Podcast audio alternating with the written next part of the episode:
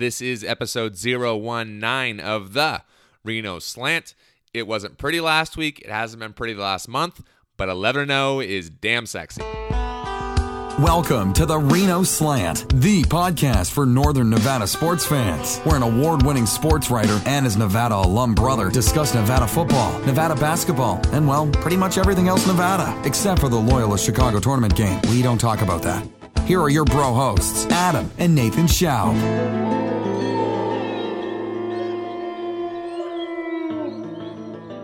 It's only December and it already feels a little tiny bit like Nevada is already in survive and advance mode. Uh, Pack really snuck one out on Saturday at home against South Dakota State thanks to its defense. Nevada is a team built on defense now, apparently. 11 0 now in Nevada is. So Adam and I will share our thoughts on that one. Then we're going to hear from this week's guest, the president of Strengthen the Pack, Brad Platt. Strengthen the Pack for those of you who have not heard of it, is a grassroots fundraising organization devoted to Nevada athletics. Uh, last year they paid for those Battle Born uniforms that everyone loves so much. They've contributed to uh, Muss's contract and they have some other big plans in the works. So it was a fun chat with Brad about his organization, where they're taking that thing, what the goal is for Strengthen the Pack, and then some hashtag breaking, breaking news asked him about Battle Born uniforms. Are there going to be new ones this year? You, you guys will have to listen to the interview to see what he says about that. And then Nevada back at it this Saturday at Lawlor against Akron. Uh, what do we need to know about the Zips? Who's our favorite player on the other roster? What's a key or what are the keys to Nevada victory? And you know we're going to share our prediction as well.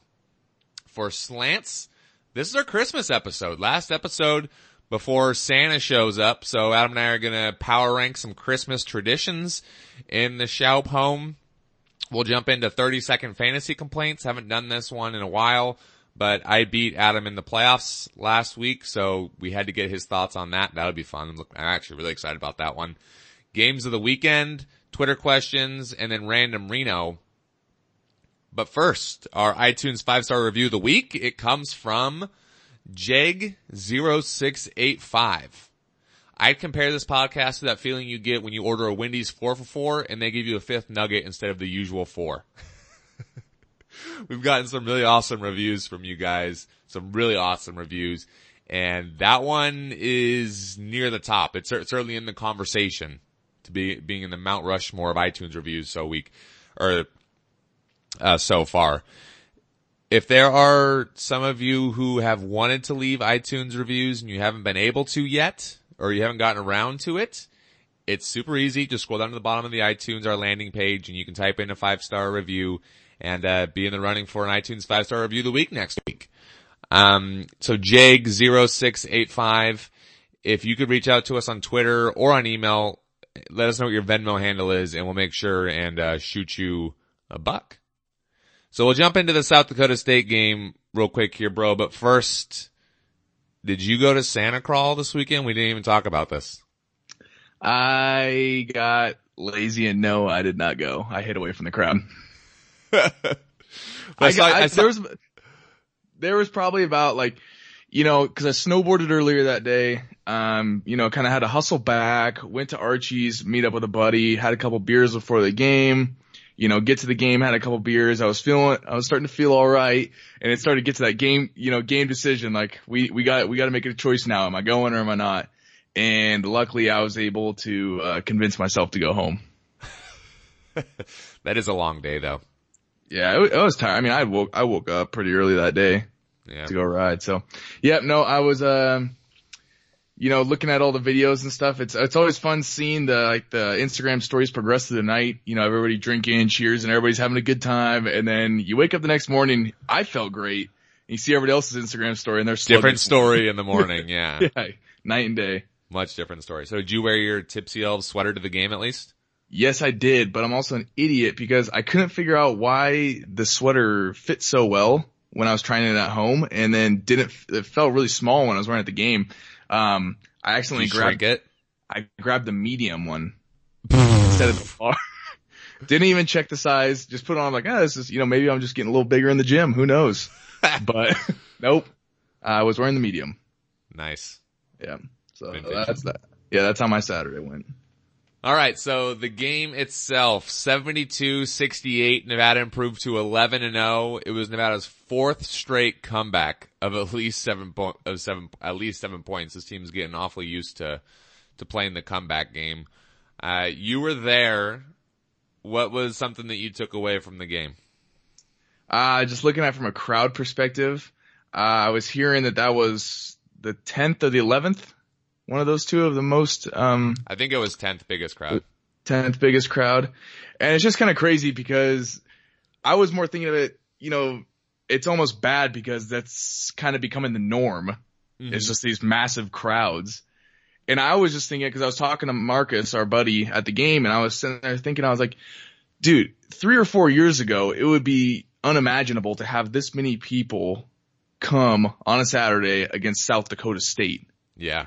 So I think the final number that I saw was like 11,257 attendees out of the 11.5 total capacity. But that was, I mean, before I walked in, I kind of came a little late and it was when they were doing the kind of pregame. It was dark. Everybody had the lights on. It was just mm-hmm. an intense environment. Super cool. So that, that, my first thing was just, that was an awesome pregame.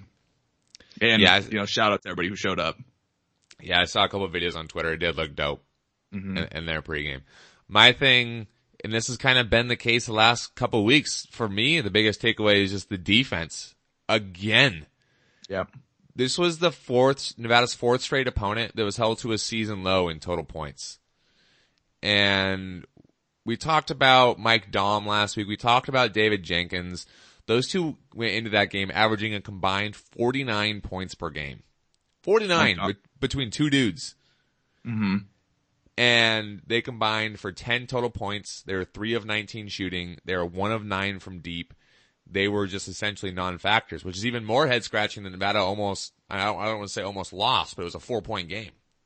Yeah. Um, very, very narrow. So to hold those two in check the way they did is unbelievable. I mean, Trey Porter got huge, huge props from Muss post game. He said that was the best defensive effort since he's been here. Muss said that pretty lofty claim. He said Trey might even be the best interior defender in the country right now. So for the defense to, to play as well as it did, that was a South Dakota State team that scored 90 points and a half in its first game or last mm-hmm. game out before playing Nevada. I mean, they can score the basketball. Just did a, a really amazing effort that half of the court. KenPom now has Nevada up to 29 in adjusted defense. I saw when I looked last night. 29. Incredible leaps on the on the defensive half. What else mm-hmm. did you take away from the game? Um, just that, you know, we still came back, like you said, one narrow game, four points, but, you know, they could shoot the ball. We knew that. Mm-hmm. Um, looking at, looking at some of the stat lines, I mean, they beat us 42% to 34% and just field goal, three points. They were 39%. We were 26%. So, I mean, in terms of statistics, they, you know, handled us in that regard, but kind of base bouncing off the defensive point you're making is that it's just, it's crazy Nevada's getting into these situations with these t- teams that they're playing. You know, South Dakota State's not Kentucky, but they're a good team. Mm-hmm. That they're getting to these scenarios and they're just playing the scrappiest of basketball and finding the ways that, you know, it doesn't look pretty, but they're coming out on top in the end as they struggle right now offensively, scrappy is a good good way to describe it because Caleb is off right now. The defense is carrying. I mean, they're just that, that was good. That's a good way to put it. They're finding ways right now, mm-hmm. which is what you would maybe even come to expect of a team that has 73 fifth year fifth year seniors. yeah, exactly. um, one of the things that I I went positive with the first one. They found a way to win. They're 11 0 this one's not nearly as positive. The offense just continues to be kind of head scratching. It's really weird to see for a team with this much offensive talent to be just kind of this out of sorts. And I was really mm-hmm. hoping that coming home after a long time or long stint away from Lawlor would kind of be a, a cure to this team and start hitting some shots. And they hit some shots, but they took 39 threes. Um, and we just ha- it just hasn't been clicking recently, and it's just bizarre in their first six, first six games ending with that UMass game when they scored 110 points, they're averaging 92 points per game. In their last five cents, starting with the Loyola Chicago game, they're averaging 74 points per game. So that's almost a 20 point per game difference between the first six and the last five. And you got to factor, okay, they're playing away from Lawlor and they're starting to play some stronger competition, but that's a pretty significant drop off. And you, you, you do need to consider the fact that Jazz Johnson didn't play and that was kind of a surprise. We learned that after the game that he got a concussion against Grand Canyon. Certainly doesn't, doesn't help the cause, but you shoot 39 threes, a school record, and we're hitting 10. Ugh. Not gonna do it. Not great. So now in the last three games, Nevada has shot 79 threes, has made 19.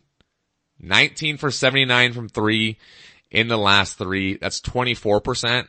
I mentioned Caleb just kind of in a funk right now. I mean, he's still finding ways to impact the game. He, he is, whether he's blocking shots or, uh, hit, hitting open guys or making some late runners in, in the paint. But in his last four, he's six of 32 from deep. That's 19%. Ooh. The fact that Nevada's finding ways to win with him shooting, I, I think it can be just as much positive as it is a negative. I think ultimately you're gonna, the shots are gonna start falling for him. Mm-hmm and you can say this is probably as bad as it's going to get. It's only going to get better from here. You still would like to see some better numbers offensively because as good as the defense has been of late, the offense has, uh, not. Yeah. Been hurting. Uh, yeah, then my last one was just going to be, you know, we're getting into these situations now early in the season against some teams that uh, I mean, the the majority of who we've seen so far, we're not gonna, we're, you're not gonna see him in March. You're not gonna see him in the tournament. And it's kind of the same story that they had last year with, you know, guys getting huge minutes, you know, Caleb and Jordan, and now you got Tre'Shawn Thurman who played a full, uh, I think, I'm, I think, I think he played all 40. Yeah. Yeah. I said, I thought it was at least close to the full 40, but you got these guys and we just talk about the depth of the team, but I, am getting more curious now as you're going to start getting into conference play. Offense has already started, you know, offense has been a struggle. You got guys doing what they were doing last year, you know, playing the full, full game of Caleb, Tre'Shawn, Jordan. I think, I can't remember exactly how many minutes Cody had, but, um, I definitely stakes get higher once they're going to get into tournament or conference play. So that's going to be another thing I'm paying attention to to see if Musselman even t- tries to tweak it even just in the slightest to try and get some sort of groove going because the offensive groove right now, like you said, is not flowing. It was funny because the talking point all offseason was, man, how is Muss going to handle this depth? How is he going to disperse minutes? And there was a certain podcast to Reno sports that was not buying it. I don't know which podcast that would be. Plead the fifth. And we, we're a month into the season or more than a month into the season and that conversation has completely disappeared. Now we're back to using basically a six man rotation. It, you look at some options that he had off the bench and they looked really good early in the season, but where is it right now? I mean, I, these guys are in tough spots. They're having to earn minutes, but Nisre Zouzoua, one for eight, 0 for six from deep against South Dakota State. Mm-hmm. Jordan Brown has, you can see him progressing and he only played seven minutes mm-hmm. took one shot, missed it. He did get three round, rebounds and block a shot. Corey Henson in a couple minutes, 0 for 2, 0 for 2 from deep. So we, we need those dudes to, to contribute because we know that Nevada can win with pretty much just Caleb Martin and Jordan Caroline. yep. But it's not going to go on the run that a lot of people hope and maybe even expect Nevada to go on with mm-hmm. just, with just those two. So we need to see the bench start contributing it can be a double-edged sword. The Mountain West has looked so crappy so far that yeah. against teams like San Jose State, then you can give those guys some extended run and maybe help them get into more of a rhythm. But we, we, we need some more from them. Yeah, that's, that's for sure. We, we need some more. My last thing I'll say about the game was not a lot of shots went, but Nevada still found a way to get to the free throw line. And that was one of the biggest, uh, factors in the game. I think one of the biggest factors in Nevada winning that game they go to the line 23 times. They make 18. San Diego State goes to the line 14. They make 11. Nevada wins by four. That's, uh, or S- South Dakota State. S, too many SDSUs. S- SDSU, yeah. yeah. So Nevada shoots nine more, makes seven more. You win by four. I mean, it, it, can be a simple game sometimes. And Nevada, that's one thing Nevada has done well offensively as it's had a tough time getting shots to go is get to the free throw line. It's real simple if you don't think about it. All right, let's jump to our interview with, with Brad Platt, uh, president of Strengthen the Pack. A really great conversation with him. Hopefully most of you are familiar with Strengthen the Pack. If you're not, um, an amazing organization. I would argue to say the university needs Strengthen the Pack to be as strong as possible because we've talked a lot about the lack of funds at Nevada and Strengthen the Pack is doing everything in its power to change that, allowing people to make micro donations so people like uh, Nathan and Adam Shoup can maybe even make a difference donating some beer money every month as opposed to a lump sum because uh, we don't have that money yet. maybe next year for episode by episode 100 we'll have that kind of money, but we don't right now. A great conversation with Brad, and uh, here's that conversation.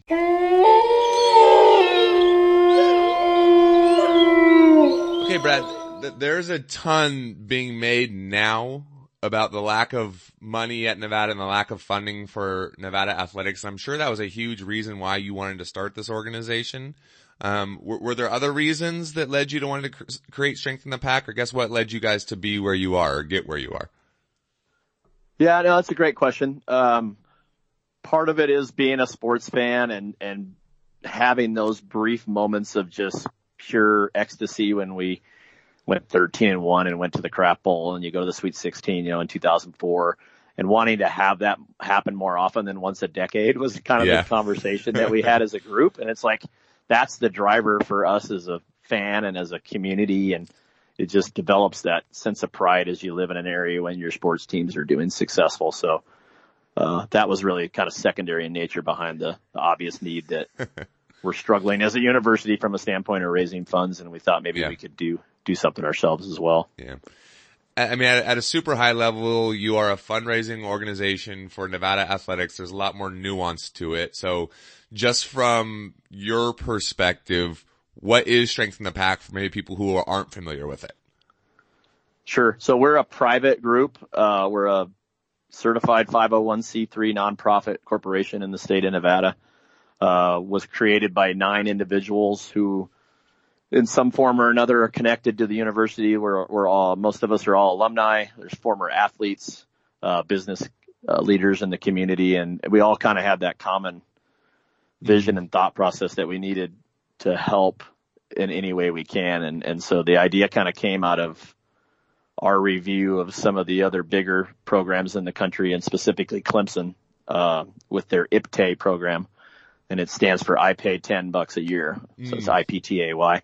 And it actually started in the late 1930s when Clemson lost a football game to the Citadel and uh, their their boosters were so mad that they lost. They said, "We will never lose again to the Citadel, and we're going to start raising money right now."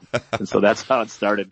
So, and today IPTAY is now actually part of Clemson University, and it raises twenty four to twenty six million dollars a year. Wow. Uh, still on a lot of smaller micro donations, but also their bigger mm-hmm. donations as well. But so did what what drew you to that model? The fact that it was so successful? Was it the subscriber based model? I mean, what kind of drew you to that of all the ones you looked at? Well, I think you know I'm I'm a booster myself. I mean, I like I said, I graduated in 2000, and I've been a season ticket holder since 1992, and I'm part of the starting five and the Blitz and and uh, a lot of different fundraising groups. And there's always that threshold of dollar value that you have to get to in order to be a member. Mm-hmm. And so our thought processes was let's let's lower it down. Let's let's pick a a value that everyone can feel like they're part of this. And maybe they can't afford $500 a year, but maybe they can afford $90 a year in the form of $7.75 a month. And so, so that really kind of started it. And one, one of our members, uh, who's our vice president right now, went to Alabama. Um, and to this day, he still gets calls on a weekly basis asking for a $25 donation to help the Crimson Tide beat the Auburn Tigers or something like that. Wow. And so you have a program like that that has millions of dollars, but they still understand the value of a lot of small micro donations that they can collectively put together to, mm-hmm. to turn it into one big one. So that was really the kind of the genesis of the idea. All right. So, so I've, I've seen some numbers and correct me if I'm, if I'm off here. You guys have, have raised in almost three years, ballpark $200,000 with more or less 500 subscribers? Yeah, that's pretty close. We don't okay. actually have 500 currently, but we've had up to that number. So oh, okay. I got you. Yeah. So with this weekly or the monthly donations, you know, people effectively sign up. Uh, they take a debit card or a credit card and then over time as cards expire or people have to get a new card. And so mm-hmm. that ends up stopping their donation. And so then we have to basically reach out and chase them down to get them to sign back again. Some people do and some people don't. So yeah. I think we're about 340 people right now, something okay. like that. So. All right, and we were, we were talking about this a little bit before we came on, but you guys are a team full of volunteers. You guys all have full-time jobs. You can't devote 40 hours a week, at least not during the day to this. So who's in charge or what does that process look like in terms of trying to acquire new people to, uh, subscribe? Yeah, no, that's a great, great question. And it's a challenge that we've kind of, uh, ran into here in the last year. So we're in our third year. Uh, like I said, all nine members of the board are also have full-time jobs. These are all mm-hmm. volunteer positions. Um, we basically started out in a grassroots effort in our own networks of people that we knew, uh, yeah. and kind of organically grew it to that level. Um, probably reached the 150, 170 type people donation yep. level in the first year, year and a half.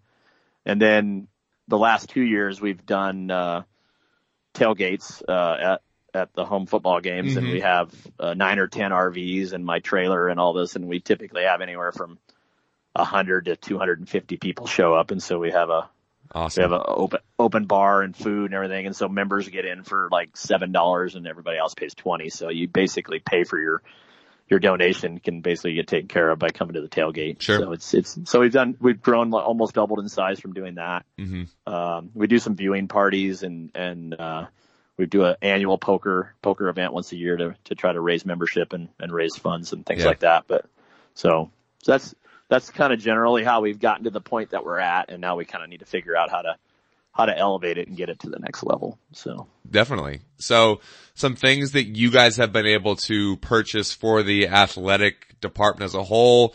Uh, I know the football program, the coaching staff loves the sleds. Uh, yeah. there was money that went towards, uh, Muss's contract, Amanda Levens' contract. I think the big, sexy, shiny object was the Battle Born uniforms last year. Are, are there any other ones I'm missing out on? Yeah, there's a few. Um, we've done a lot of recovery, uh, leggings for football and basketball to help the team kind of get through, uh, conditioning after games and things like that. Strength and conditioning equipment. Uh, we bought iPads for the football team this summer we did the nutrition program for Nevada basketball. We did a high altitude conditioning program for the women's basketball program. Okay. So it's amazing that even with this small amount of money, 200,000 doesn't seem like small, but you know, when you look at it, 60 to 65,000 a year, you can really help these programs do some things that they're just not capable of doing right now with the current budget constraints that we have. Sure. So. Sure. So you mentioned you guys started as really a grassroots using your network to kind of start this up and now you're kind of at a tipping point where it's like, hey, we need to figure out how we're going to take that next step. The, the response from the community, was it about what you expected? Was it more than you expected? Maybe less than you expected? What, what was that response like from your guys' perspective? I think it's the way it started out was exciting because it, mm-hmm. it grew pretty quick and I think we knew it would just based on, you know, the initial push. Yeah. Um, the struggle's been getting over that next level. And so, we're, we're as a board are trying to decide right now if we want to, you know, maybe bring in someone to kind of be the day to day face of the organization and, mm-hmm. and bring them on an, on a payroll situation. But then you gotta, you know, you're committing a certain amount of your funds to do that. So we're going to have to right. know, build that back up very quickly. So we've got to, so we've been talking about a strategic plan to do that. And I think that's honestly what it's going to take. Um, we would, would love to have a business outreach group where people, uh, could call us and say, Hey, you can come to our business and, you know, we'll bring donuts in and we'll spend 40 minutes telling you about what we're doing and get people signed up and off we go on their way and, you know, things like that. So we sure. just, I think as it gets in more visibility to people, it's very mm-hmm. easy and natural and people that are, you know, connected to the university and want to see the program succeed. I think it's a, it's a no brainer for yeah. them at seven bucks a month. So. Would you say that's one of the bigger challenges, if not the biggest challenge of starting an organization like yours is just giving it visibility and getting in front of people? Yeah. Yeah, without question. Even with all the social media outreach we do, you're still kind of you're limited, limited, to where, right? Yeah, you're limited. So I mean, you guys probably know the same story there. So, um, you know, you can yeah. do so many tweets and so much uh, Facebook and uh, Instagram and things like that, and it's just you got to find that way to to really Uh, just get into that next network of people that you haven't made contact with yet. So exactly, exactly. Well, we're doing what we can to help you here on the Reno Slant.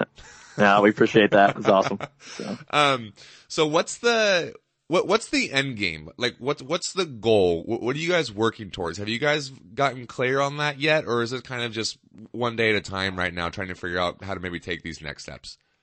Yeah, I think we have a couple goals. I mean, our next immediate goal is to break the hundred thousand dollar a year uh, platform. Okay. I think that that would be a significant milestone and and and really start to build some critical mass. I think at that point. And then midterm to long term goals is to try to get to half million a year and then ultimately get to at least a million a year. Uh, if we could raise a million dollars a year and commit 35 to 40% of that to men's basketball and go sit down with coach Muss and go, Hey, I have $400,000 for you. What can we do to help you build a top 10 program? Yeah. He's pretty excited with that. So, uh, and that could be a reason why he maybe would stick around because he knew he had the resources behind him to sure. do it, you know, things like sure. that. So, so what would you say? How far away are we right now from the hundred thousand dollars a year? Like, what would need to happen to get there?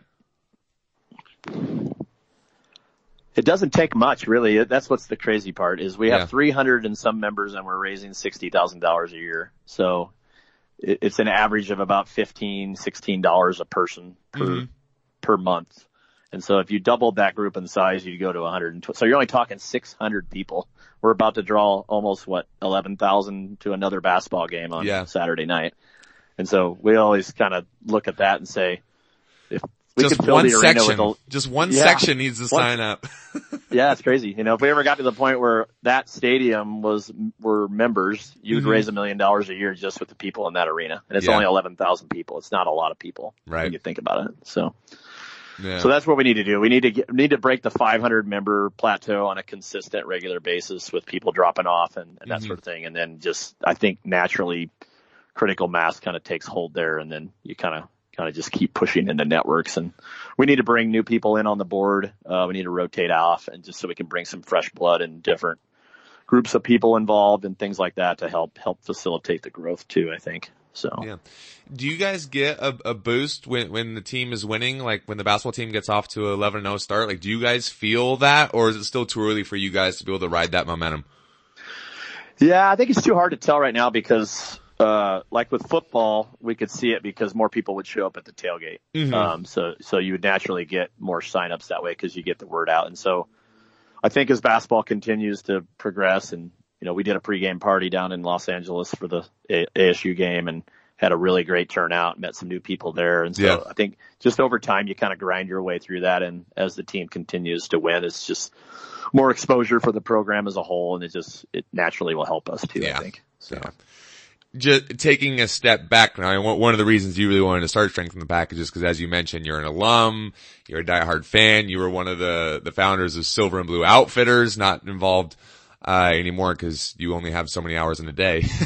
but, but, but Exactly. just, just as a fan, how much fun are you having right now watching this basketball program, watch us, watching this athletic department or, or has it gotten almost too wrapped up in the Strengthen the Pack thing and it's, you don't know which way's up anymore? No, I, I'm I'm such a diehard fan. I live and die by every game. It's uh, but it's so much fun. I mean, even even seeing the progress that Jay made this year with the football program uh, was really cool to see. But I, I've all summer long, you keep seeing all these preseason rankings that were top seven and top five, and I'm just like, man, am I living in bizarro world right now? I would have never thought I would have saw this, but it's so cool to be a part of it, and and hopefully our community appreciates what's happening Yeah. and it's it's tough to duplicate this and hopefully they we can build some momentum from this Right. and keep it going. So Yeah, that was gonna be one of the things I, I wanted to ask you as well because I mean you've been a fan for a while now. I mean I, I'm late to the party. I mean I just started covering the team in 2013, but for someone who's been following the team for as long as as you have, it's got to be almost strange sometimes to be like we are number six in the country right now and a legit national title contender. yeah, it's crazy. Like I said, I started school in 1992. Uh, my first football game was the our first Division One A game. Uh, so I've had season tickets since then. In basketball, we were maybe drawing two or three thousand people a game. So I would have never would have thought that this day would be coming where we're ranked up there with Kentucky and ahead of Kentucky, but you know, with Right. Kansas and Duke and everybody, it's just, it's, it's absolutely amazing. Yeah. So Yes, it is. It's been so much fun. So, uh, football, not done. They got the bowl game here in about a week and a half. Is Strengthen the Pack going to be down there? Are you going down there? What, what, what's going on? Yeah, unfortunately, I really want to go, but I can't just based on some other uh, situations that yeah. I have on a commitment. And it, I was hoping for one of the earlier bowl games rather than the 29th, but um, yeah, which I feel bad because I told Jay I would go to his first bowl game and now I can't go. so, but uh, now I'm excited to see how they do. Arkansas State, obviously, very uh, high scoring offensive team, so. Yeah. They don't play really great run defense, so hopefully we can pound the ball on them and, you know, we get an opportunity to see how we do there. So. It'll be fun. All right. So the website, I'm sure, is, is where you are, dire- are directing people to sign up. But what's the best way people can support Strengthen the Pack? The best way people can join the cause, can start helping you guys out, and the university, obviously. Yeah. So our website is strengthenthepack.com or .org. You can do either one. Okay. Um, it's super easy to sign up. There's a join button that you click, and if you're a uh, uh, if you're already a PayPal member or subscriber, it takes about 40 seconds to sign up. You awesome. just choose your do- dollar amount. It kicks you over to PayPal and you're done. And if you don't have a PayPal account, you can use your credit card and it takes about two minutes to sign up. So it's super fast. Um, it'll, it'll renew every month on the anniversary date. So if you sign up on the 17th of December, every 17th of the month, it'll take out the donation amount that you've committed to. Um, we're on Facebook and Instagram and also, you know, Twitter and our handles are, you know, strengthen the pack or, uh, at pack fundraising for uh, the Twitter. And so just getting more word out to help us get retweets out and, and get it out into your networks is probably the biggest and best yeah. thing that people could do. So. Well, it's probably that here, here we go. Here's a plug for people who are doing, trying to figure out some last second gift ideas and you're shopping for a Nevada fan. Not, not bad. You can do a year strengthen the pack in their ah, name or something. Go. Yeah, that's cool. How about that? Um, great idea. What about, are you, I will ask you one more question here. Is there anything you guys are working towards, like the next trying to, thing you're trying to fund, or is it kind of a case by case scenario with that? Yeah, so the way we work is is we actually meet with the coaches directly. Uh, so we'll have a board meeting, and like once football's over, uh, and sometime in early January, we'll invite Jay uh, and some of his staff to come in and meet with us, and and they basically know to come in prepared to talk about what they need. Right. And, and our primary focus is help them in recruiting and then help them in the development of players once they get here. So that's mm-hmm. why we focused a lot on the strength and conditioning side, um, the high altitude conditioning, the, you know, the nutrition programs, things like that. And then mm-hmm. We've also helped, you know, Muss is a huge fanatic when it comes to jerseys and how that helps him from a recruiting standpoint. So, so that's why we focused a lot on that with, with that, uh, with that program. We've done baseball jerseys and helped TJ Bruce out as well. Right. So, so we try to meet with the different staffs. Uh, they know we have a limited budget right now, so we, you know, we try to give them ballparks and say, hey, we have ten to fifteen thousand to commit. Mm-hmm. What, what, what do you have that's an emergent, you know, urgent need that you know that we can work with, and they'll come in and present it, and they may present two or three things, and we'll pick the one that we feel like is the best fit for our organization, and then we yeah. take a vote and we have to have a super majority approval of the board. And then once it's approved, we, we give them the funds directly for that project. Our money never goes into the general fund. It goes for specific projects. Okay. Um, which helps our membership understand that, hey, your money actually went to pay for this, which is kind of cool. Yeah. See, see exactly yeah. what the money is going towards. Speaking of yeah. us and, and, basketball jerseys, is there going to be a new Battle Born jersey? Cause there was a lot of, uh, I don't want to say anger, but there was some ups- upsetness. People were uh, maybe a little bothered because those jerseys were awesome. Yeah, they were fantastic. Um, I, I'm saddened that they went away. But, uh, There's the yeah, word I was not, looking for. yeah, so you may see more than one different Battle Born jersey. Mm. I'll just say that much. So, all right. We com- yeah, we committed to help them with uh, four different jersey sets. Uh, one of them you saw the other night when they wore the uh, the charcoals. Sure. Um, those are awesome too. And then there's three more that are still still to come. So we'll I won't steal uh, the team's thunder on that one. They'll roll those out accordingly. So all right, there we go. Some breaking news. Yeah, on the Reno Slant. I love it. All right, Brad. Thank thank you so much for coming on. Thank you for doing what you're doing. It's awesome. Um, the university obviously needs it. Hopefully, maybe this podcast appearance gets you to 600. How about that? That would be great. we will uh, we will name the uh, 600 plateau after the slant if that happens. now we're talking. All right, Brad. Appreciate you, man. Awesome. Have a great day. Thanks. Go pack.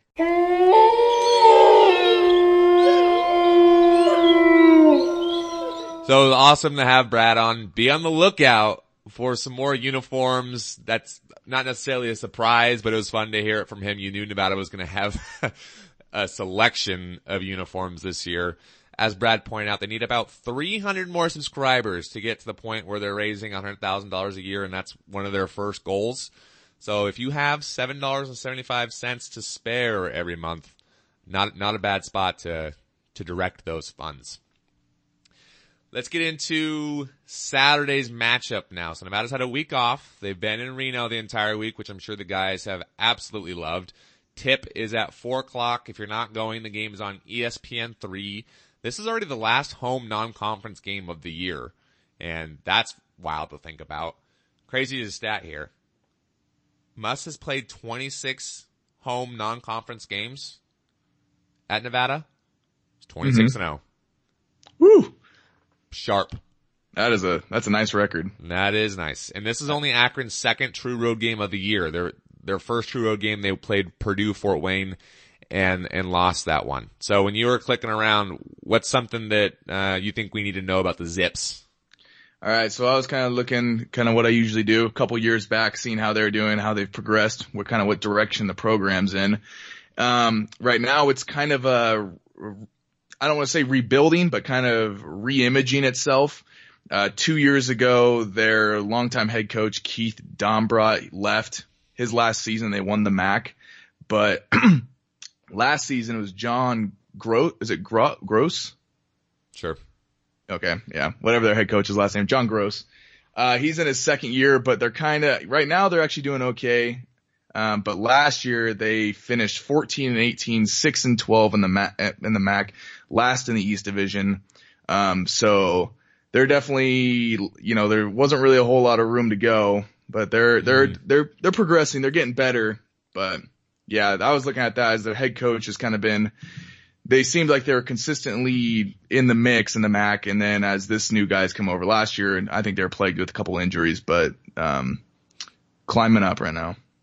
Yeah, they're they're seven and four this year, but their four losses are by a combined twelve total points. So it's not Which like they're getting boat race. They have a pretty good uh margin, average margin. I mean, they're I think they're top fifty. I think they're mm-hmm. they're average they're outscoring their opponents by about twelve points per game this year, maybe a little bit more. So they they've certainly been competitive. Their schedule hasn't been the strongest. I'd say it's pretty weak actually. They played one good team, and there was Clemson earlier in the year in like the Bahamas or somewhere. Mm-hmm. Clemson was number 16 at the time. They lost by three. KenPom has them at 124. The Rim has them at 154. This is pretty close to a quadrant four game. Those don't help you much. Again, we're pretty close to must win territory. You can't be, you know, taking quadrant four losses. We'll see what Akron does the rest of the year. At, at, at home too. Yeah. Well, I mean, quad, quadrant, it's, the way it's graded. But yeah, you don't want to be losing to Akron at home. That's no. that's not a great look. What else you find? Um, well, that's, that was actually one of my points I was going to talk about was their losses. All four of them, they've come by five or less, which is pretty impressive. Um, yeah. second year coach too, but I'll get into one of the guys that I thought, um, was pretty interesting was Jimond Ivey. Okay. Uh, he big, set, big guy, right? Yep he set a pretty cool record. He became the 44th player in the University of Akron, Akron's men's history to reach a thousand career points in their last game. So look on him to have an emotional letdown. I'm calling it. Ooh, letdown. But yeah, so he's uh, you know he's gonna, you know he's gonna go off now. I know. Well, yeah, every everything I everything I say just does the complete opposite. But yeah, he's a big he's a big dude, six five forward. Uh, he had 19 points, seven boards, three assists, um, on thir- in 36 minutes in their last game. But his shooting, I mean, he was seven of 10 on field goals, two of four on threes, and three of three of th- uh, free throws. So that's pretty, uh, um, efficient. I'll put it that way. But yeah, he's I not, thought he's not your favorite player on the other roster, is he? Oh no, of course not. Okay. I hate him. I hate him. but yeah, so I was looking at kind of some of his numbers, and I thought that milestone was kind of cool. Yeah. We talked about this game a few episodes ago. It might have been episode 017, 016. Someone asked, what are the, the non-conference games remaining that scare, that scare you the most? And I said, the sleeper game in there is Akron because no one's talking about it. You mm-hmm. kind of have that one penciled in as a dub. But what this team does, mention how close their losses have been this year. This team has been really strong defensively this year. They're allowing basically 61 points per game. That's 19th in the country. The most points they've given up in a game is 75, and that was in a one point loss to Marshall. Teams are shooting just 32 32% from deep against them. That's good, not, not great, but this team has played really well on the, on the defensive end. They're not going to blow you away with talent. They're not going to score a million points, but they've played really sound defense. And we know what Nevada's offense has looked like for really the greater portion of the last three weeks to a month or so. So that's, that's still going to be a matchup to watch in this one. Was there anything else that you, that stood out to you looking at Akron? No, I had, I had those three. The last thing that I want to talk about, about Akron before we get to our favorite player on the other roster is this is the team that can really shoot it from deep and they know it. So they let it rip a ton. They shoot almost 30 three pointers a game. That's 38 in the country. I'm surprised that there's 37 teams in the country that shoot more than that. I mean, we saw Nevada shoot 39 last week, so maybe not. And they make 10 of those a game. That's 56th in the country. So not only are they high volume three point team from, from deep, they, they can make those shots as well a name to look at in this one. Daniel, I'm going to butcher his last name, Utomi. That can be the entire name. Daniel, I'm going to butcher his last name, Utomi. he, he's their biggest volume shooter. He's shot 86 triples this year. He's 31 for 86, 36%. And he is their leading scorer right now, 15.7 points per game.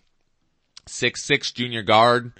I think that's gonna be a good test for Caleb on the perimeter. That's gonna be another fun matchup to watch on Saturday evening for certain.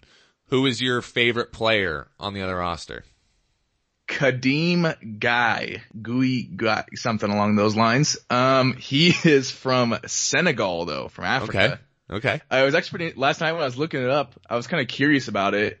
Uh, it's from Dakar, Dakar. I have no idea how to pronounce it, but if I was going to go to Africa, that'd probably be a city I'd want to go to.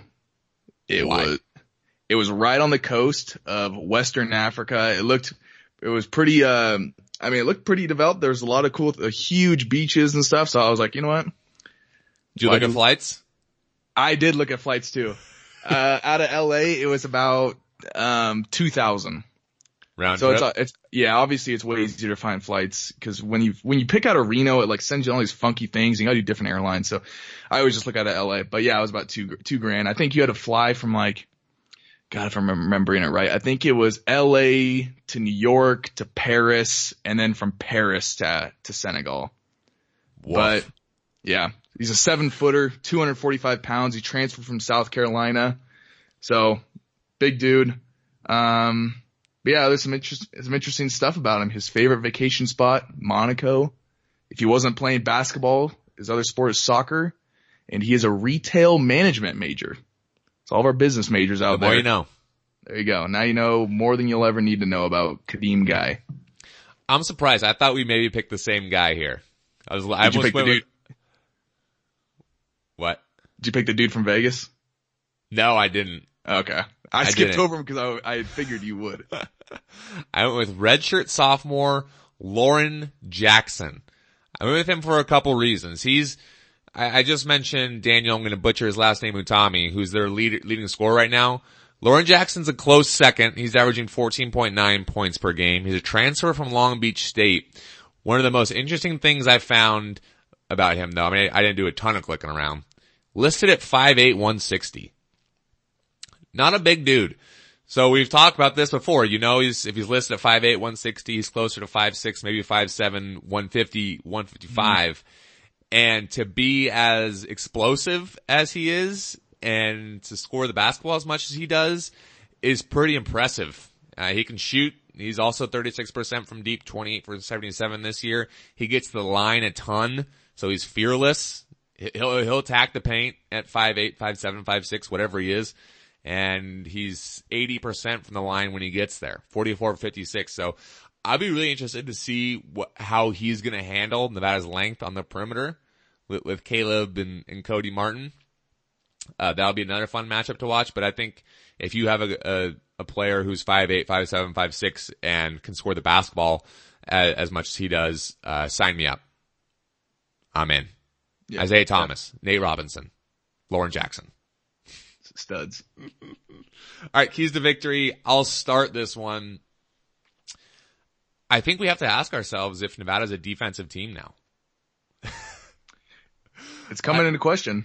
We we know how talented this team is, but the the defense has been so dominant the last month against some good teams, some teams that can score the basketball. So I, w- I want to see them keep it going on Saturday. Akron's not a great offensive team. I just talked about how how well they can shoot it and how often they shoot it. Their season low is 61 versus St. Bonaventure. I also said at the top that Nevada has held its last four opponents to season lows in points. So Nevada would have to hold them to 60. That would be really impressive. I would not say it's impossible. You look at Akron, they're, I, I just mentioned, uh, Loren Jackson listed at 5'8", 5'7", 5'6". Their top five scores, the Zips, are all listed at six six and under. So I think there's a really good chance that Nevada's length is going to cause some serious problems. And I think there's a chance for another completely dominant defensive effort. But for me on Saturday, yes, we want to see the offense get going. It's going to start with the defense. I want, I want to see them keep, keep playing just lights out that half of the court. Yeah, I took a little quote out of what Muss had said in the last post game was that he said, uh, we don't hide the fact that our total focus is on the star players and we want the peripheral players to beat us.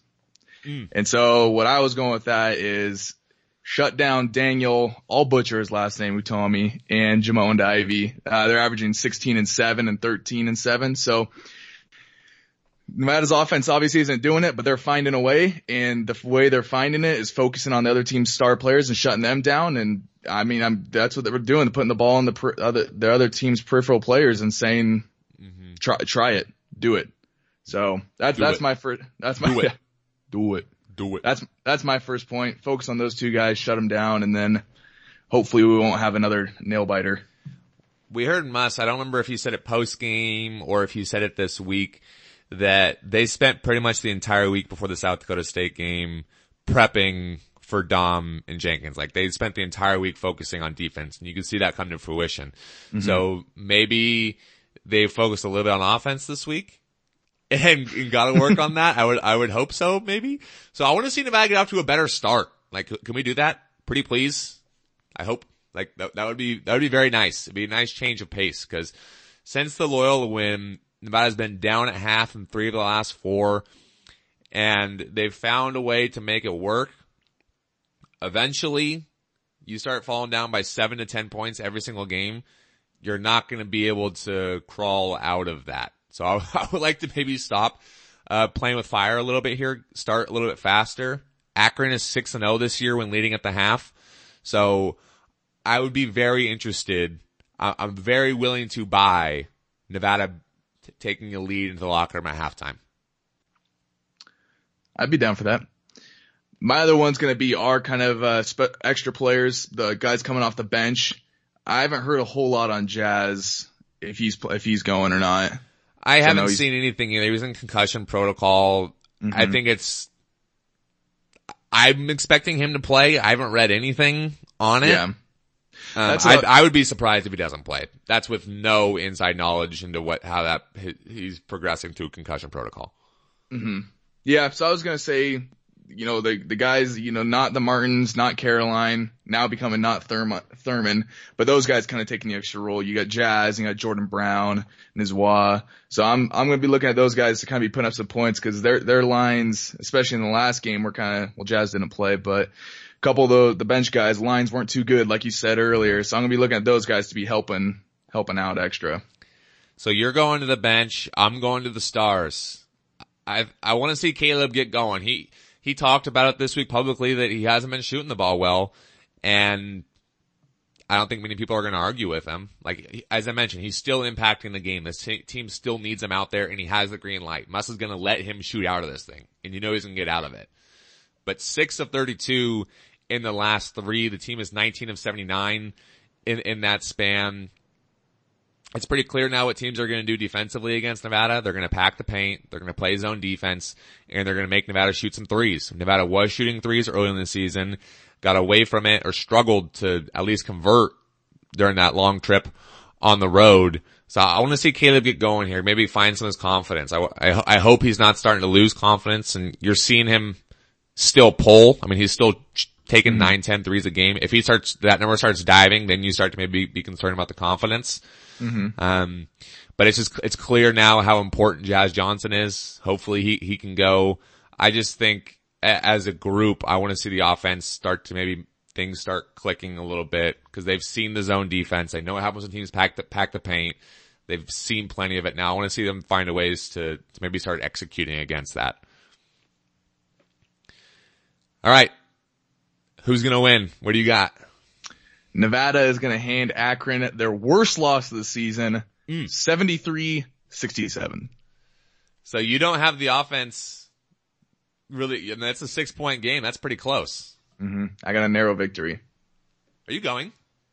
Uh, no, cause I'll be, i am leaving at like 7 a.m. Oh, duh, we're gonna be home. Yeah, to fly up to Washington.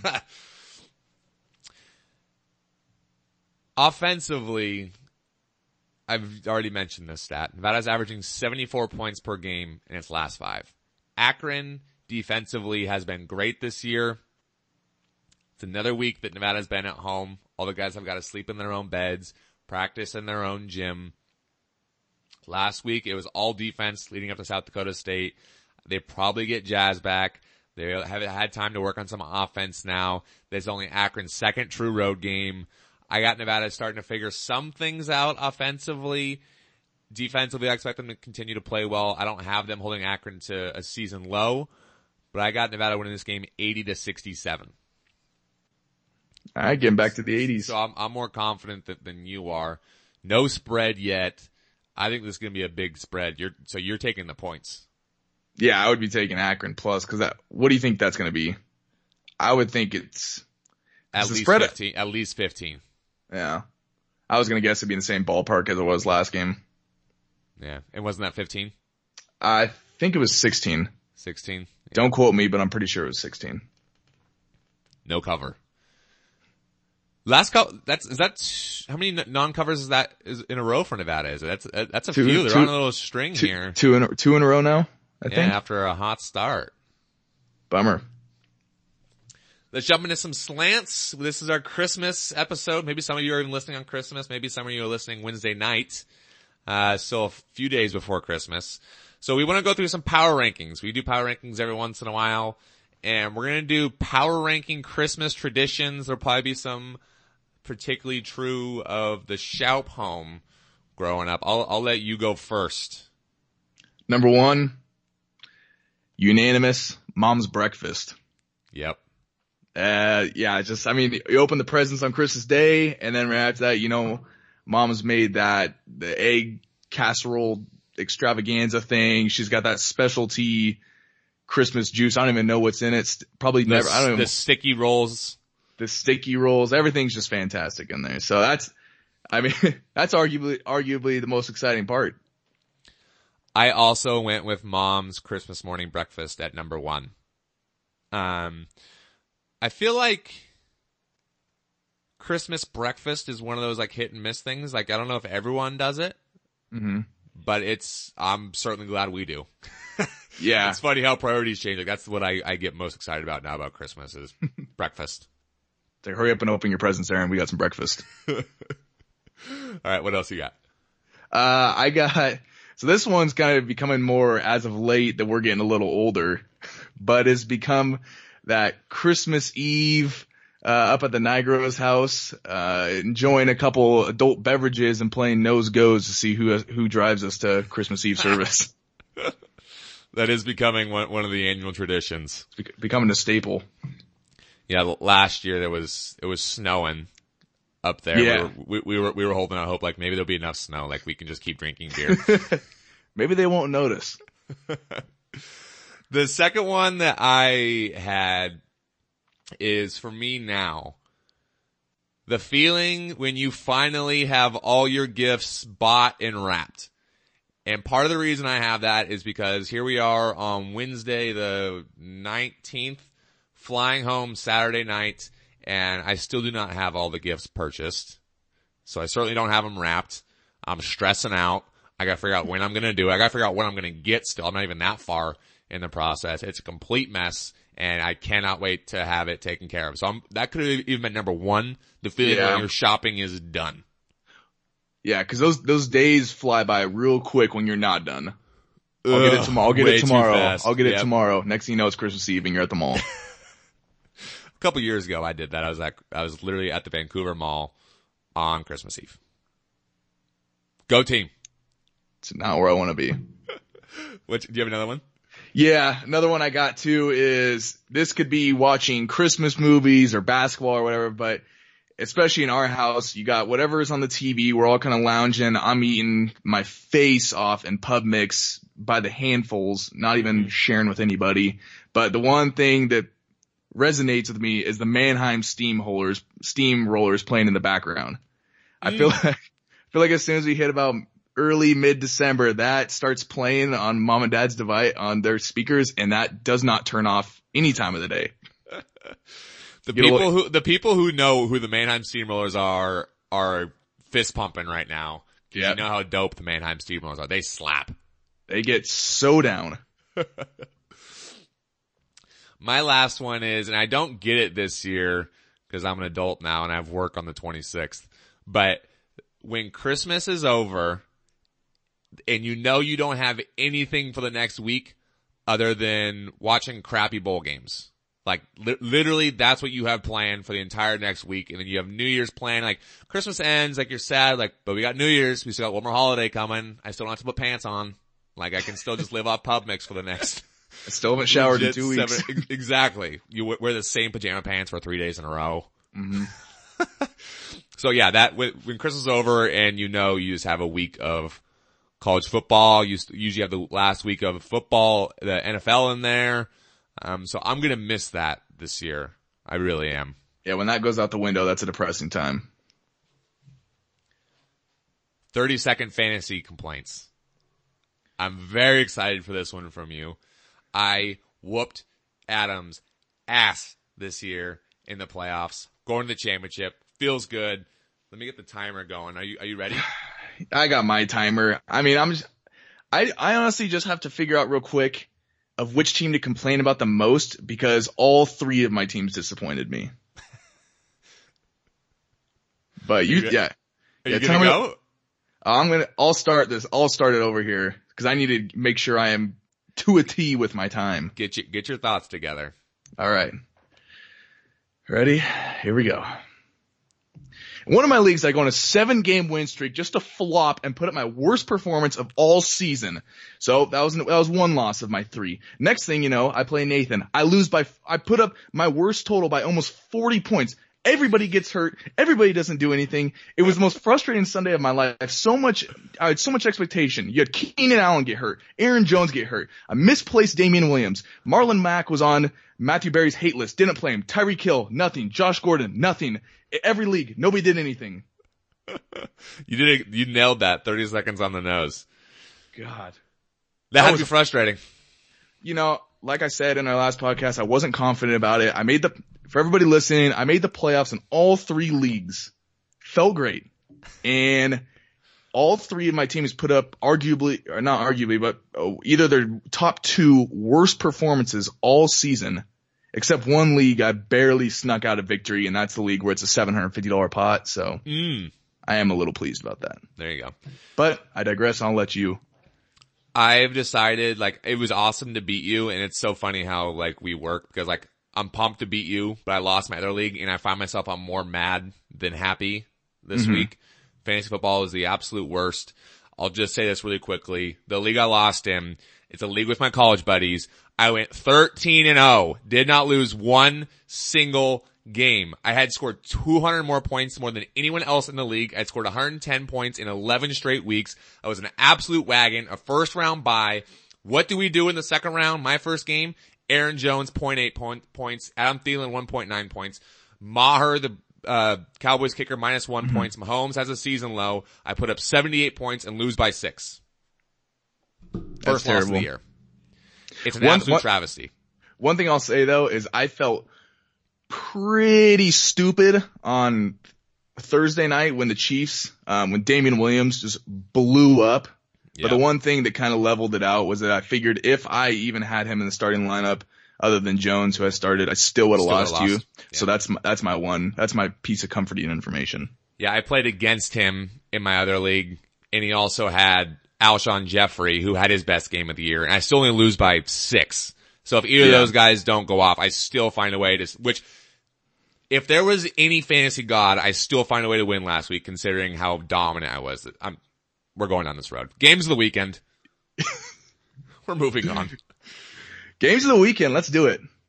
All right. So this first uh, one we talk about college. Is that what we do? That's what we do every single week. Some, some people forget. You show me that stone that it's written on, but I'm going to start off with Florida International versus Toledo. The makers wanted Bahama Bowl. Big one. Toledo favored by four and a half, over under 58 and a half. Um, I got nothing really as to why this is exciting other than it's a bowl game and it's on the weekend and it's going to make me be planted on the couch. so that is one of my games. And then my other one, I can't remember if this one's on Saturday. I could be wrong, but Hawaii versus, uh, Louisiana La Tech. Mm. That one, Hawaii's favored by one and we got, um, 61 and a half is the over under, but just a little Mountain West action, so I'll probably tune into that one. And it's sure. not too, and it's not too late. I, we usually list three games here. I listed one. I'm not gonna pretend to be excited about these crappy bowl games. Am I gonna watch them? You bet your ass I'm gonna watch them, but I'm not gonna be excited about it. Like I'm not gonna get thrilled for these crappy bowl games. So the one game that I have on here is Buffalo, Troy. Buffalo's 10 and 3, Troy's 9 and 3. The Dollar General Bowl Buffalo's minus two. It's the best records between two game, two teams playing this weekend. Mm-hmm. And I, I'm just going to leave it at that. I will say this, for those of you who signed up for the Reno Slant Bowl Mania on ESPN, you guys are awesome. I think there's about 30 of us. If you already made an entry, but you aren't in the group yet, I think you can still get in there and I will allow it as commissioner. $25 gift card to the stick up for grabs. A quick rundown of some contenders. In fourth place, Tipsy Mort, Nick, co-founder of Tipsy Elves, is in the group. He's in, he's in fourth place with 143. Thomas Surdick, uh, Reed grad now UNLV Law hooked it up with Las, Las Vegas Bowl tickets last week. He's in fifth place with 141. Ryan Timmerman is in third place with 144 points. In second place is Papa Slant. That is our father, everyone, if that was, wasn't obvious. Papa Slant in there at second. And in first place, after one week, you already know who it is. Your boy with 166 points in the 97th percentile. It's alright everybody. Don't worry. He collapses every year. So. Did you not do, uh, confidence points? No, I did. I'm just on the lazier side. I don't like to, I get frustrated because you know when you try and move them, it always like messes up on the cursor and I just get pissed. Yeah. So I'm, the farthest I move them is about I don't know, like seven or eight spots. So every, it's all pr- pretty early. Those are the early games obviously are worth way less to me, but I mean, I look at everybody's strategy, yours and dad's and all these other guys. I, every year I think about it. I'm like, I need to make these games be worth the most because these are where people are picking them off and they're starting early, but I, I did the same old method. Yeah, you are in right now. You're tied for 20th place. Right where with, I want to be. Right where I want to be. With 20 points. Not great. Okay, what are some games you're looking forward to uh, in the NFL this weekend? Ooh, so I mistaked my notes and I just did college. I have college football and college basketball. All right. So I'll, I'll, I'll, let you, I'll let you lead the NFL. I'll take this one. Uh, so we got two on Saturday. So Saturday football again. Sunday red zone, nine and three. So nine morning games, three afternoon games, not great, but better than last week. There's only two. I circled a few games. Saturday, uh, you have Washington at Tennessee, not a great one, but in the night game on Saturday, you have Baltimore at the Chargers. Ravens are eight and six, Chargers are 11 and three. That one has all sorts of implications. The AFC has like, I don't know if you saw this, has like 16,000 possible playoff scenarios. I saw that, who can sneak in and who's out, and it's like, some teams can clinch a first round bye, but can also be eliminated. It's, it's wild what's going on there. It's not, I mean, you, you rarely see a, a, situation where the Chargers are in right now, where mm-hmm. they're in the five spot, but they have a legit shot at the one seed. Like they're, they're tied with the Chiefs. They need the Chiefs to lose to Seattle. And if they win out, Chiefs lose one more, they'll be the one side. Like that's such a wide range. You're either going to be playing on the road the first week or you're going to have the one seed have a bye and be at home through the playoffs. Like that, that's a wild, wild swing and the Ravens are actually in the sixth spot right now. So they're playing for a lot. Uh, Pittsburgh at New Orleans. Little AFC NFC action. Pittsburgh 8-5 and 1 and still alive after being the Pats last week. The Saints 12 and 2. It's the third week of December. I'm going to say the Saints are my Super Bowl Super Bowl pick. I like them. I think they're going to find a way to get it done. And the last game I have circled, Kansas City at Seattle, Chiefs 11 and 3, Hawks 8 and 6. Both of them are, are coming off WTF losses. I mean, Hawks to San Francisco on the road. What the hell was that? Uh, uh, I'm surprised. Actually, no, this one is the Sunday. This is the Sunday night football game. It probably means more to the Chiefs. This one does because they're hoping to hang on to the one, not drop down to the five. Seahawks are looking pretty juicy for a playoff spot regardless, but those are the three. I won't make you look one up. Good prep work from you. You know, the only game I'm focused in NFL this week is my fantasy matchup. Next week I'm back at it for week 17, but this week, Sunday scaries need to close it out and win the league. We'll jump into some Twitter questions now. Thank you to all of you guys who wrote in some questions, some really great ones from you guys. Again, uh, the first question from Fake Matt Mummy. This was one, this was a great question. How would you power rank the Christmas top episodes of The Office? So I'll let you go with your first few, then I'll share mine. So my first one was Christmas Party, season 2 mm-hmm. Uh, that's the one. It was just early in the early in the show. A lot of the characters are still building, but that was when uh, uh, Michael, Michael buys the iPod, right? Michael buys the iPod, and you know they end up doing Yankee swap. Everything Yankee falls. Yankee swap. Yeah, Mar- Michael gets the the oven mitt from Phyllis. You know, thanks for everything you did for the office all year, but I only appreciate you an ovens oven mitt enough. yeah. And then, uh, but yeah, that one, that one was just one I funny. Michael at the alcohol, at the liquor store. Is this enough to get 18 people plastered? 11 bottles of vodka? yeah, yeah, that should do that, it. That should do it. So that, that was my first one. I have, my first one, I have the Moroccan Christmas. So Ooh. season five, there is a bit of a dark element to it because a heavy, heavy element of that is Meredith's drinking problem. Like the entire episode is Michael trying to convince her to go to AA and they try to do like an intervention for her. And the ending is such doesn't a she, big. Doesn't she light her hair on fire or something? She lights her hair on fire in, in the conference room. But nice. a huge moment at the end of that. Uh, do you know what happens at the end of that? Um, I remember, is it after Michael tries to take her to rehab and? This is, that's when, uh, Phyllis or Angela calls Phyllis calls Phyllis out because Phyllis knows that she's cheating on Andy with Dwight. Uh-huh. Angela says, "I'm not doing this stuff for you anymore because you're not going to do anything about it." Phyllis Ooh. drops the bomb to the office, and then Andy comes out with his thing and starts singing "Deck the Halls," and everyone knows, and he does it. Oh my, yeah, it was so awkward. Nobody said anything. he plays the song "Deck the Halls." He's like, "Yee, tough room, tough crowd, tough crowd." so I went Moroccan Cross Christmas one. That is a good one. Uh, my next one was the Benny Benihana Christmas. Oh yeah. That's when Michael proposes to Carol on like their third date or whatever. She obviously denies him.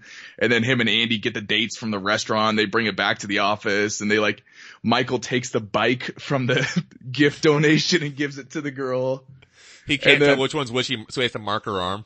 Yes, he's a marker on which one. And then though I was it was it was actually funny when I was reading this question last night, doing some research into this, and I was just laughing at some of the quotes of these episodes because then I totally had forgotten about the scene when Dwight brings the duck into the office.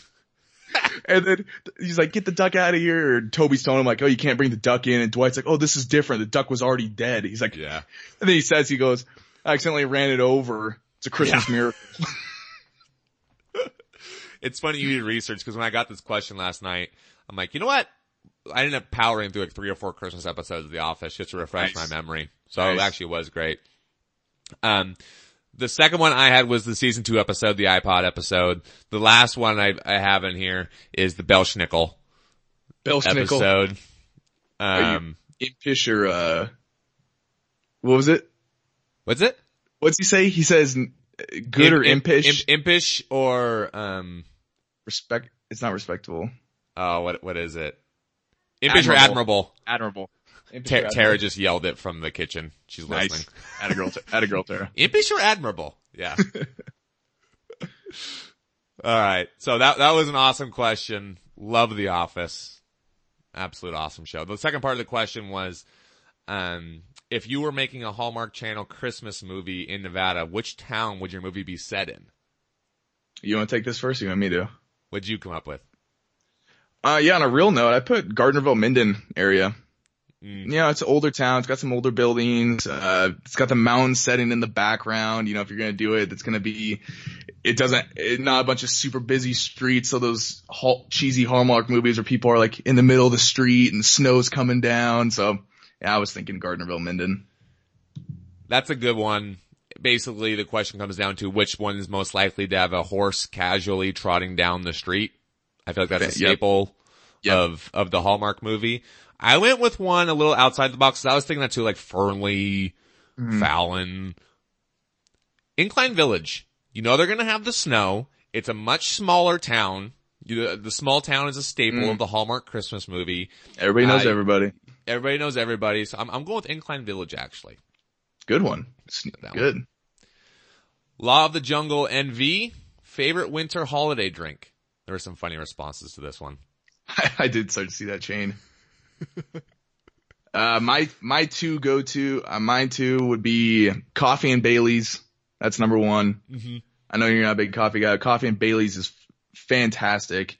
And then the other one, gin and tonic, because you kind of get that pine that pine taste. Gin's the Makes worst. Makes you think of a Christmas tree. Yeah, so those are my two: gin and tonic and coffee and Bailey's. So the response to this was, was hilarious because my initial response thought process was Coors Light in mom and dad's garage, just like old times. Never gonna die. That'll, that'll Never gonna die. Freezing, freezing our ass off in the garage drinking Coors Light. But, uh, I guess on a more serious note, I would probably go with eggnog. Love eggnog. I was looking for eggnog in mid-November. So I'd, I'd probably just go straight up eggnog. Mm. I still have yet to have any this year. I've had a couple and it was amazing. John Shoup, aka Papa Slant, aka in second place in the Reno Slant Bowl Mania group. Which team did you put your max 41 points confidence on for Bowl Mania and why? And conversely, who got your one point confidence pick? So I don't know if you know who you, I mean, you probably have the last game because you didn't oh, really Oh, I- do it. Yeah, I got, I, I know who my most confident, my least, well, most points, least points was. Who?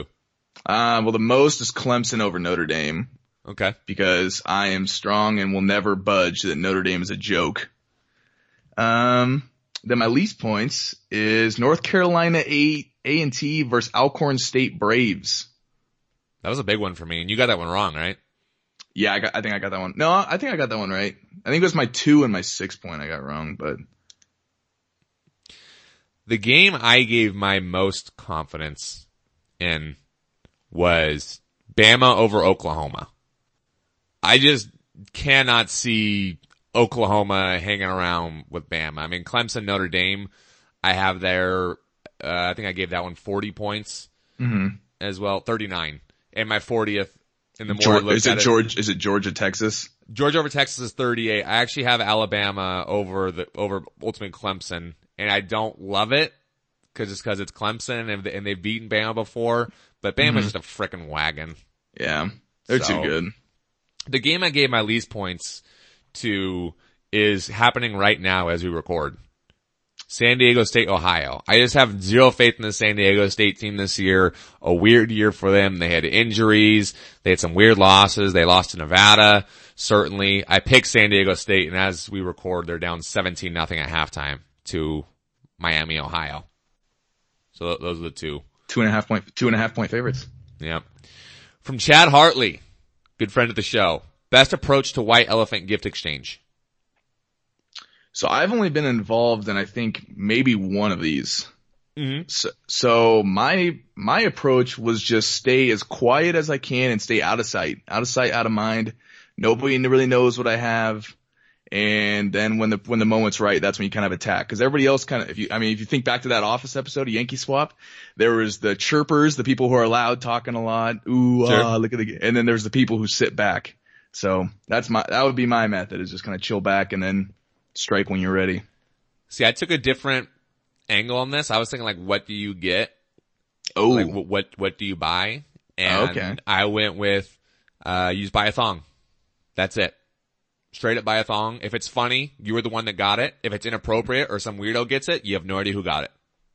You just sink back into the darkness. or you could just be the guy that just buys a present that's way above the dollar limit and just watch everybody get all in, up in arms about it. Like an iPod. Exactly. Wonder how much an iPod now would compare. You can never go wrong though with just a, a bottle of wine, bottle of whiskey. Yeah. A couple shot glasses. It's not as fun though. Buy a thong. There it is. Uh, from Lemieux, Lawlor's hype music seems to be a bit off this year. How would you fix it? Have you noticed, did you notice anything? Um, to me, not really. I mean, mm-hmm. I, maybe I haven't really been, pay- I haven't focused that much in on the music. Maybe I need to, but to me, it sounds like it's been alright. There's been a, they've started to play a little, uh, the last game, some more leaning more towards rap aggressive music. I, I, yeah, I heard some people say they played Mo Bamba a couple times. Yeah, yeah. So I thought that was fine. Um, I got so an I idea. I'll, I'll, I'll, let, I'll let you take, I'll let you take that one. We need to play the Reno Slant intro music. Ooh. Lights go down, phones come out. This is the Reno Slant. Bow, now, now. We need a new we're intro still, music. We're still not talking about the Loyola Chicago game. Still not talking about it. Uh, Kai Dollar Sign. What do you think about the Lee transfer and how much of an impact will it make for future recruits that Muss tries to get here? So Vincent Lee, redshirt freshman, announced yesterday that he will be transferring out of the program. How much of an impact will that make for future recruits that Muss tries to get here? I don't know. I mean, I've said this year, I think the biggest marker that maybe future recruits are looking at is how Muss handles Jordan Brown, a five-star McDonald's All-American, and he hasn't been playing a ton. Some games more than others. He's certain, certainly taken a little bit to get his legs under him and, and, you know, carve out his role. And I think how Muss handles Jordan Brown is going to say a lot more about the recruits that Muss is trying to go after because he's going after these four star kids, these five star kids, McDonald's All Americans. Like that's, he's made it clear that those are the kids he's trying to recruit to Nevada. So I would say how Jordan Brown progresses in terms of playing time and skill level w- is going to have more to say about for future recruits than, than Vincent Lee, um, transferring out. Blake asks, since you guys are not in the know, why is Vincent, why is Vincent Lee transferring? Because Muss told him he's not going back next year, so he said, I'm out also. Shut up. no, he saw the writing on the wall. He wasn't going to get, there wasn't a lot of minutes for him to be had next year either. Maybe even the year after. And he said, I don't want to sit around and wait for two years and, you know, finally start seeing minutes my, my redshirt junior year. Uh, I, I think that is fairly obvious. I mean, there might be other reasons that we certainly are not aware of, but I think playing time next year didn't look promising for him. That means by the third year in college, he's finally maybe has a chance to be a, a key contributor. Mm-hmm. So for me, I, I, think it comes down to minutes. Again, at Blake, as you pointed out, we're not necessarily in the know, but we we can tell tell ourselves that we are. It makes us feel important. Blake also asks, with signing day being today, 1219, which early signing player are you most excited about? So Adam, I know that you were plugged into Nevada recruiting news. Super plugged in. Uh, we've talked about it before that recruiting is just not going to be a strong suit of this podcast. We did talk about Kyrie Walker a little bit last week. So I did a little digging around and by a little, I mean very little. There's a couple kids from Texas anytime you get anyone from Texas, I mean, Norvell's made it clear that he's going out, he's going to Texas, he's going to Florida, he's going to the South. He's trying to get guys from those talent rich areas. Couple guys from the same high school in Lufkin, Texas. Braylon Garcia and Javasia Brunson. For no other reason that they played in the same defensive line in high school and they're probably going to be beasts. Welcome to the pack. So I'll go with those two. Blake also asks, outside of the Reno slant, which podcast would must, or which podcast should be added to a must listen? We've talked about this a little bit before. You're probably gonna go pardon my take. Yeah, definitely on a more comedic sports, uh, scene, but that, that's the one I listen to every, every Monday, Wednesday, Friday. You listen to that regularly, huh? Oh yeah. That's way I, it's how I start my day. I get to work at like 6.30, so I gotta have something yeah. going. I have not listened to it nearly as much. I still listen to it occasionally. My go-to now is the Bill Simmons podcast. Dude's hilarious. He's incredibly insightful. He's a legend for a reason. When I listen, to, when I do go to the gym in the mornings, part of the reason is so that I can listen, I have time to listen to the podcast. So you so, don't listen to the podcast? To the Bill Simmons podcast? Oh, I see what you did there. I'm putting some LBs on, bro. Getting ready for that pub mix. no, so I'll, I'll, go, I'll go Bill Simmons. Uh, probably be one that definitely needs to get added. Are there any other ones? A non What about the, what about, what about Russillo? I haven't been listening to, to his one? as much. I haven't been listening to his as much recently, but definitely okay. the Bill Simmons one and a non-sports one for you guys. If you're looking for some like just inspiration, Monday, Wednesday, Friday, the School of Greatness, Lewis Howes, and just like it gets you fired up every single morning. He has like titans of industry from a million different industries, has them on every single week, and basically says like, why are you successful? And they kind of share their stories, and you notice some common themes between different different people. So that's a lot of fun. So I'll go I'll go those two. There's, there's actually one, there's actually one more I'll add real quick. Um, if anybody, it's, this is where it gets the account, the accountant side of me. It's Optimal oh, no. Finance, Optimal Finance Daily. The short little podcast. They're about 50, they're about 15 minutes or less. Yeah, exactly. Sleeper. But they're good. They usually have like No, not a sleeper. I legit fell asleep listening to you talk about accounting podcasts. It's just personal finance. If anybody wants Blake, if that's what you're interested in, Optimal Finance Daily. Moving on, Clark asks January 9th versus San Jose State could provide significant minutes for the bench. Hey, we were just talking about this. Which bench player is most likely to step up? Nisre, Henson, or Jordan Brown? I'd say Jordan Brown just because he can, you know, factor in the game in ways that's not just putting up points or stat line stuff. He's just a big, big body. I would also um, go Jordan Brown. He's someone we've seen play minutes this year. We know how talented it is. We're starting to see flashes of it. I, I would absolutely say Jordan Brown, but if we can see Nisre or Corey Henson start hitting some jumpers, uh, not going to be mad about it. not we'll even, take not it. even a little bit. We'll t- we'll take it all day. Jared asked, this is the last one. Who's a better shooter between you and me and who wins in a game of horse? When's the last even, time, when's the last time we went and shot hoops? You and I? Oh, yeah. it years. Probably back in high school, I would assume. So we talked about doing the punt pass kick competition when we're home. I don't know if we're gonna have time to do punt pass kick and horse because you know we have to go to the high school and shoot in the gym because it's gonna be pouring the entire time we're there. I don't know who's the better better shooter. I, I'll say me, just because I'm better at most things, pretty much everything, and that's not a stretch. Yeah, let's do that. I was gonna, I was gonna let you see how far, I was gonna let you see how far you could go on that. Now, what would happen is that each time we would play, it'd be a coin toss. I think you and I are both equally bad at basketball. We're both at the same level of terribleness. White um, chocolate. so every Make shot is th- three points behind the, or three feet behind the arc and not even close. But yeah, I would, I would say probably be a coin toss each time we play. Yeah. But I, maybe I give it to you because the height. You got a couple inches right. on me. You're probably right. The last question, this is actually the last one from Andrew. We already answered this one though.